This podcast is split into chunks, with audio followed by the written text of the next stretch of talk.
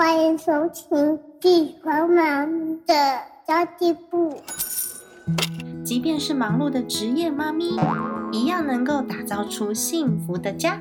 从育儿、财务知识到自我成长，我们都要样样精通。我是精算妈咪 Sandy Two，我会在这里透过自己自身经验的分享，以及访谈各个领域的专家达人，让你跟我一起打造属于我们自己的理想生活。Hello，大家好，我是陪你精算生活、创造理想人生的 Sandy Two。大家周末过得好吗？我这集节目本来是想要跟大家分享，就是我们上个礼拜五，就是十九号的时候，我们一起做了一个亲子烘焙，就是谢谢大家来参与这样子的活动。然后当场呢，还蛮多人很开心的，然后我们的小朋友都玩在一起，很谢谢大家。那如果之后还有在办这种就是线下的聚会的话，也欢迎大家来参加。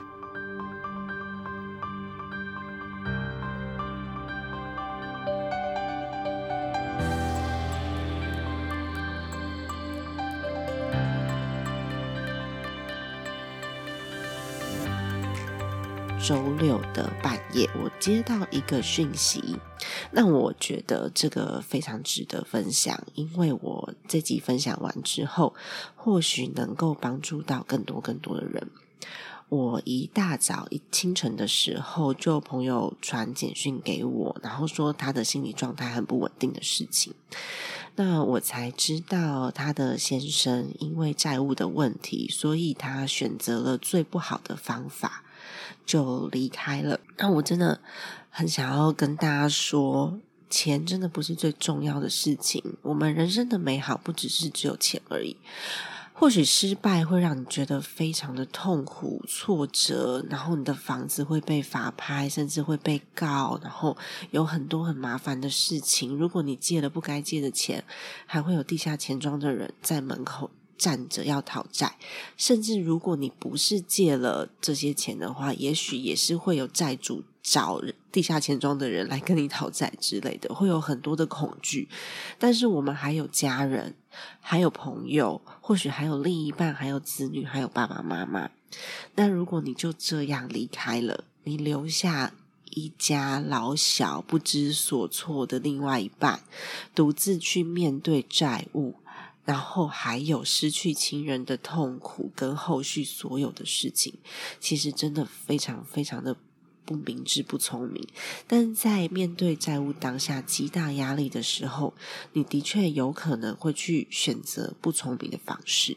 那么这一集节目呢？我希望你听完之后，你可以了解这些身上有债务的人他们的心理状态，然后适时的去拉他们一把。呃，这集节目不要转给当事人听哦，你转给当事人听，他就会。我觉得会勾起他很不好的回忆。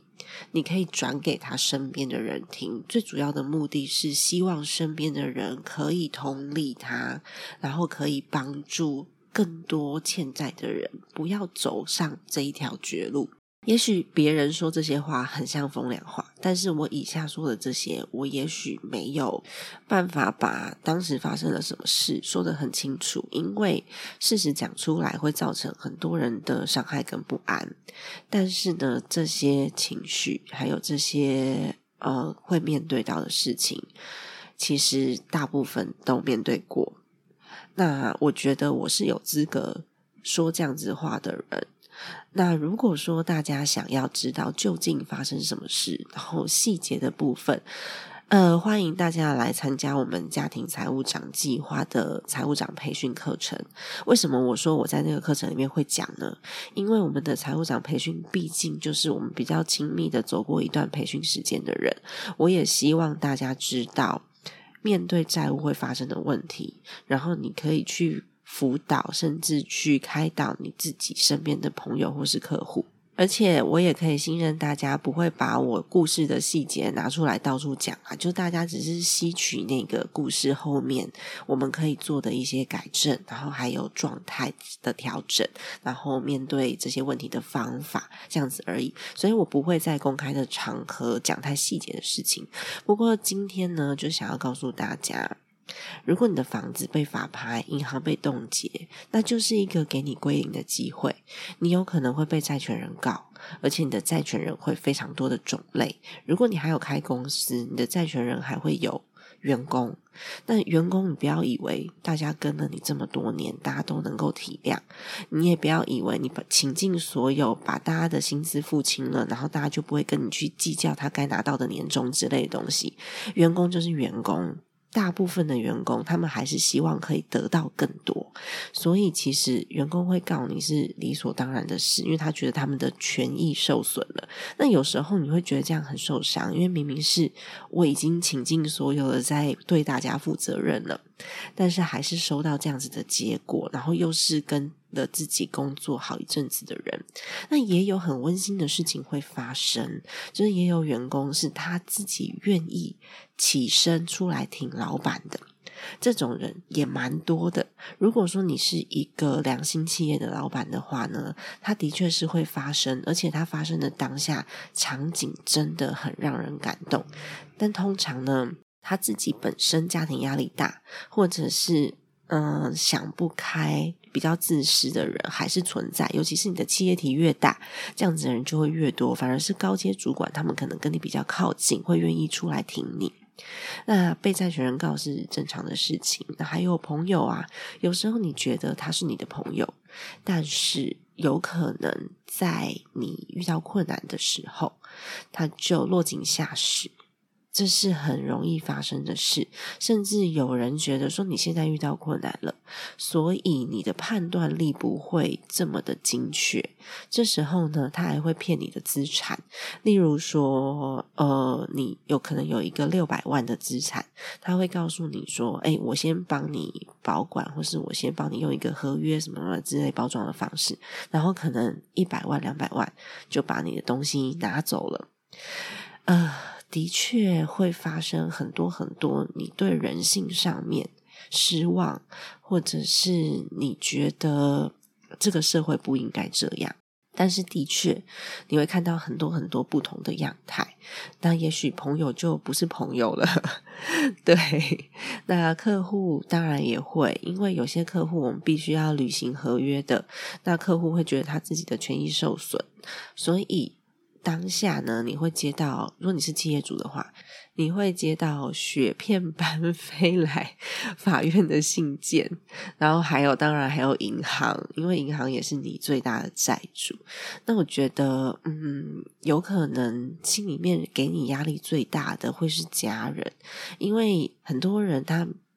明明很想要对家人负责，他做了好多好多的事情，这么努力这么多年，就是为了让家人过得更好。但是一下子他就什么都没有了。这时候为了逃避痛苦，他会攻击家人，因为自我保护嘛。那没有办法对家人负责，这个痛苦跟自责让行为发生改变了，所以。有可能在情绪激动的时候，或者是双方对立的时候，因为家人有可能也是你的债权人嘛，加上亲情啊等等的压力，所以很有可能就会有稍微言语上面的攻击，或是互相辱骂，然后歧视或是愤怒，像这种的字眼，有可能会让你觉得。更受伤。那我公司已经有这么多的问题了，我经营不善，所以我的现金流出问题了。要解决现金流的问题，然后跟银行贷款，但是现在还不出来了。那贷款到期之后呢，有可能就是想说啊，那我就拼一把，然后借那种比较高利的贷款，我短期周转一下，等到新的银行放款，这样总可以吧？但有的时候就是等不到。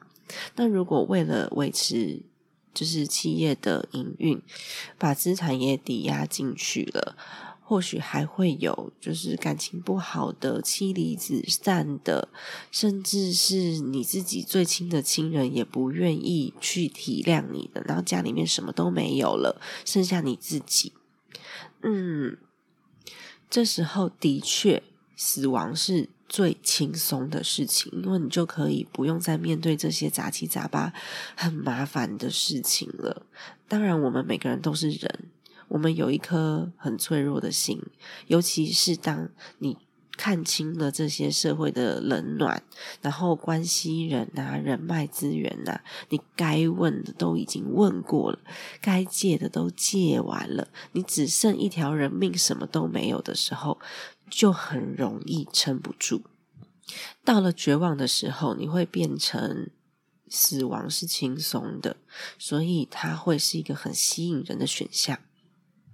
因为他觉得自己已经失去了存在的生存价值了，那就要让大家知道说，就是每个人定义的生存价值不同，所以如果你想要鼓励他的话，就是留在他身边，即便他攻击你。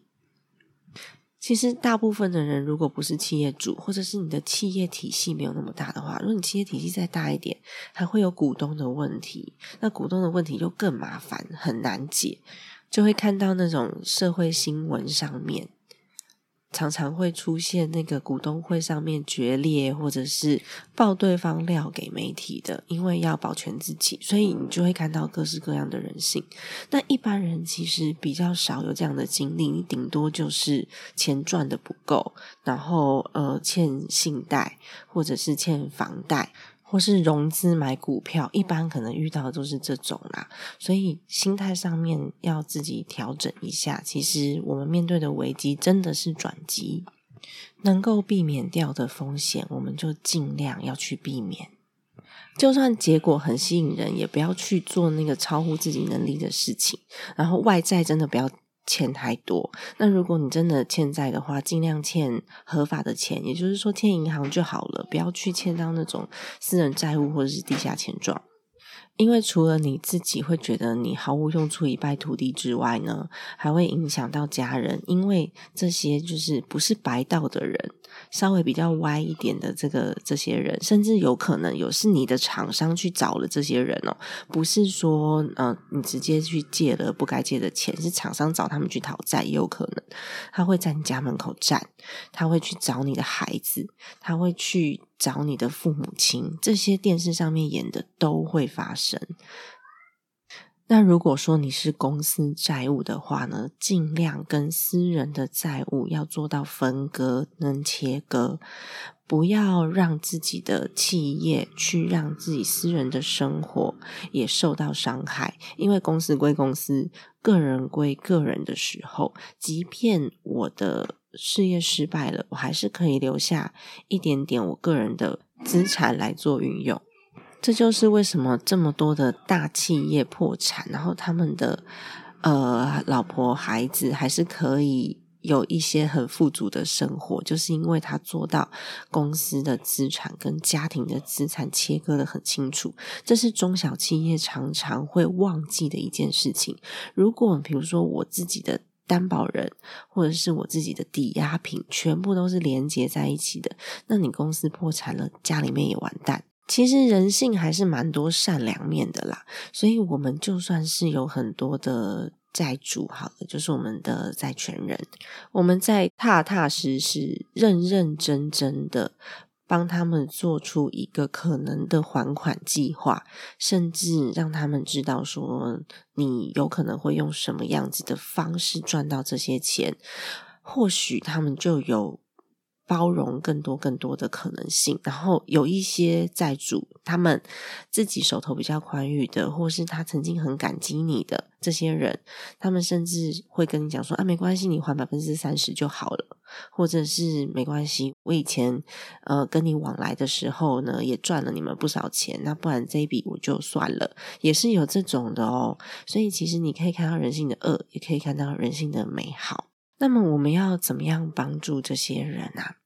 嗯，我们可以先盘点一下还剩下些什么，因为他自己盘点出来的东西，他一定觉得很绝望，因为他会发现自己这个也没有，那个也没有了。这时候的他会看到他的无，但是我们要去看到他的有，他有些什么，然后提醒他还拥有这么多。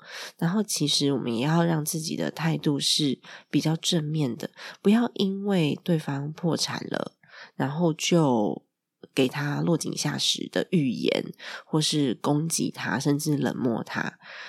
这时候的他可能攻击力很强，所以你要待在他身边，需要很强的心脏跟包容，还有爱。因为当一个人经历了很重大的打击的时候呢，他会换了一个性格，好像你不太认识的那个人一样。这时候，我们如果去忙着安慰他，他可能就会不断的反驳你。你会觉得天哪，很烦！我明明是想要对你好，但是为什么你感受不到？所以就静静的陪在他身边。如果你有能力的话，帮他找一些其他的，比如说法律资源或者是心理咨商，然后让他知道说，嗯，有人关心他，然后有人还在支持他，没有放弃他。你要暗示他说，你没有放弃他，希望他不要放弃他自己，然后并且要告诉他说，他拥有什么，他不是一无所有。因为这个时候啊，说错话其实就会好心不小心就弄巧成拙了。因为这个时候的人很敏感，他可能会有躁郁症，可能会有忧郁症，可能会非常的恐慌，然后甚至呢，大部分的时候需要介入药物治疗，但是他们绝对不会想要吃药。这时候呢，用拐的或者是用其他的方法去。鼓励他们，甚至用骗的都好。那你也可以找心理医生，但是这时候的他们可能会觉得自己也没问题，不愿意看心理医生。那心理医生就是帮助你、协助你跟这些人沟通的管道。那当然呢，我们还是要默默的保护自己。如果是家人的话，你要先搞清楚他的债务跟你有没有关联。如果有，那有多大的关联？然后提醒大家，如果他的债务跟你有关联的话，你先做资产切割，或者是资产转移。资产切割跟资产转移的方法，会因为你们之间的关系，比如说股东关系啊，然后还有亲戚关系啊，你们。之间到底是房产还是什么？其实会呃蛮复杂的。你可以先去找一个比较专业一点的顾问，去帮助你做资产切割跟资产转移。其实我自己因为经历过这一段，所以我蛮多的钱是存在我儿子身上的。呃，虽然我知道我自己不太会去做冒险的事，但是因为有这样子的。经验，所以我还蛮不安的。我就会把我很多的资产是存在我儿子的身上。那来得及的时候转移跟切割，呃，通常时间如果太短的话，嗯，你没有办法做转移跟切割，而且资产转移跟切割必须要合法。所以，如果你已经是就是欠债的状态的时候，这时候我们如果做的太明显的话，那就是跟诈欺有关系了。所以，其实会有法律上面的问题。什么叫做做到合法？假设我现在有一间房子。我要把它转移出去，或是我公司的资产，我要把它转移出去之后，我必须在市场价值合理的情况之下卖出去给别人，所以我必须要有现金的进出。我不能够说啊，这个房子我就送给你，或者是啊，我这间公司的资产我就送给你，然后就转移出去了，不行。那它也会有一定的时间，比如说你已经要跳票之前，你才把剩下的现金全部转移出去给某一个人，这时候呢，时间太短了，很合理的可以判断说。哦，你是为了要就是逃避债权人的债务，所以呢，这些资产是会被追回的，你转移是不会成功的。所以其实还有非常多的条件在哦，这些都是你在发现你另外一半或者是你身边的这些朋友们，他们已经有类似现金嘎不过来的情形存在的时候，就要一点一点慢慢的做了。因为他必须要合法合理的来做转移，而不是那种很粗暴的一瞬间，我把本来要被银行查封的资产，我把它瞬间转出去，这完全不合理。一看就知道，说我这个是恶意的在脱产啊，那有可能会构成诈欺罪。所以，如果你要脱产的话，那要合法的脱产，虽然说很对于就是债权人来说是很恶劣，没错，因为你已经破产了，你还可以合法的把钱留在自己身上。但是对于已经走投无路的人来说，或许他就是你的救命绳索。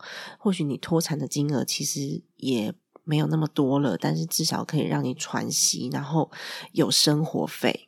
所以这就是嗯，甲乙两方会有不同的面向去解读啦。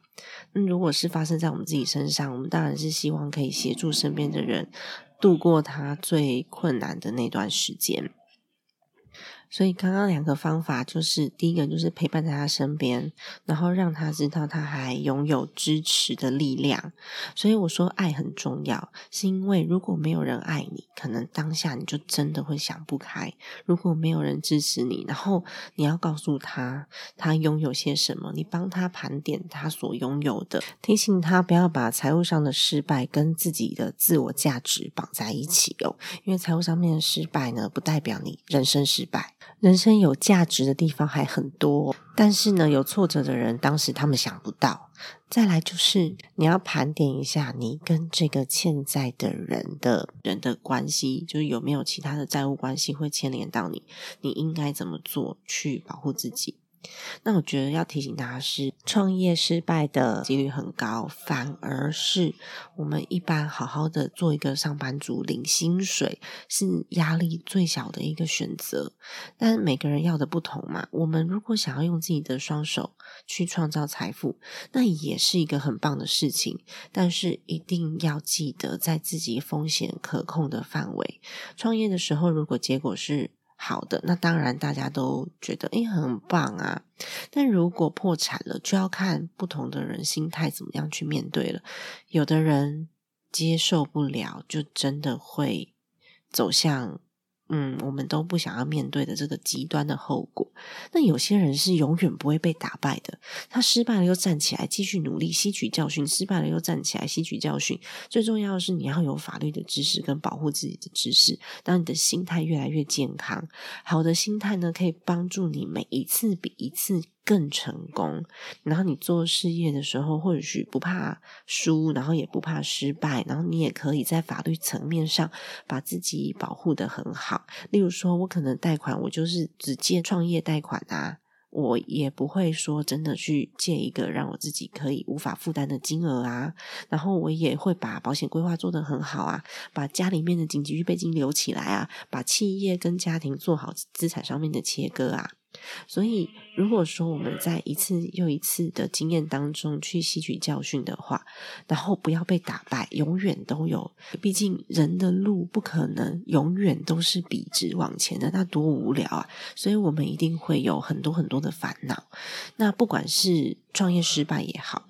不管是失业也好，那都是暂时的。你要调整好心态，让自己坚强起来。如果你的心情是正面的，你就会觉得哦，他给了你一个全新的机会。但如果你的情绪是愤怒、是负面的，那么你想要快乐起来，自然而然就是一件很痛苦的事情了。尤其是。曾经享受过好生活的人，然后一瞬间好像什么都没有了，只能喝白开水了。这时候落差是很大的，比从来没有享受过好生活的人心里面受到的压力其实还要更大，然后挫折还要更多。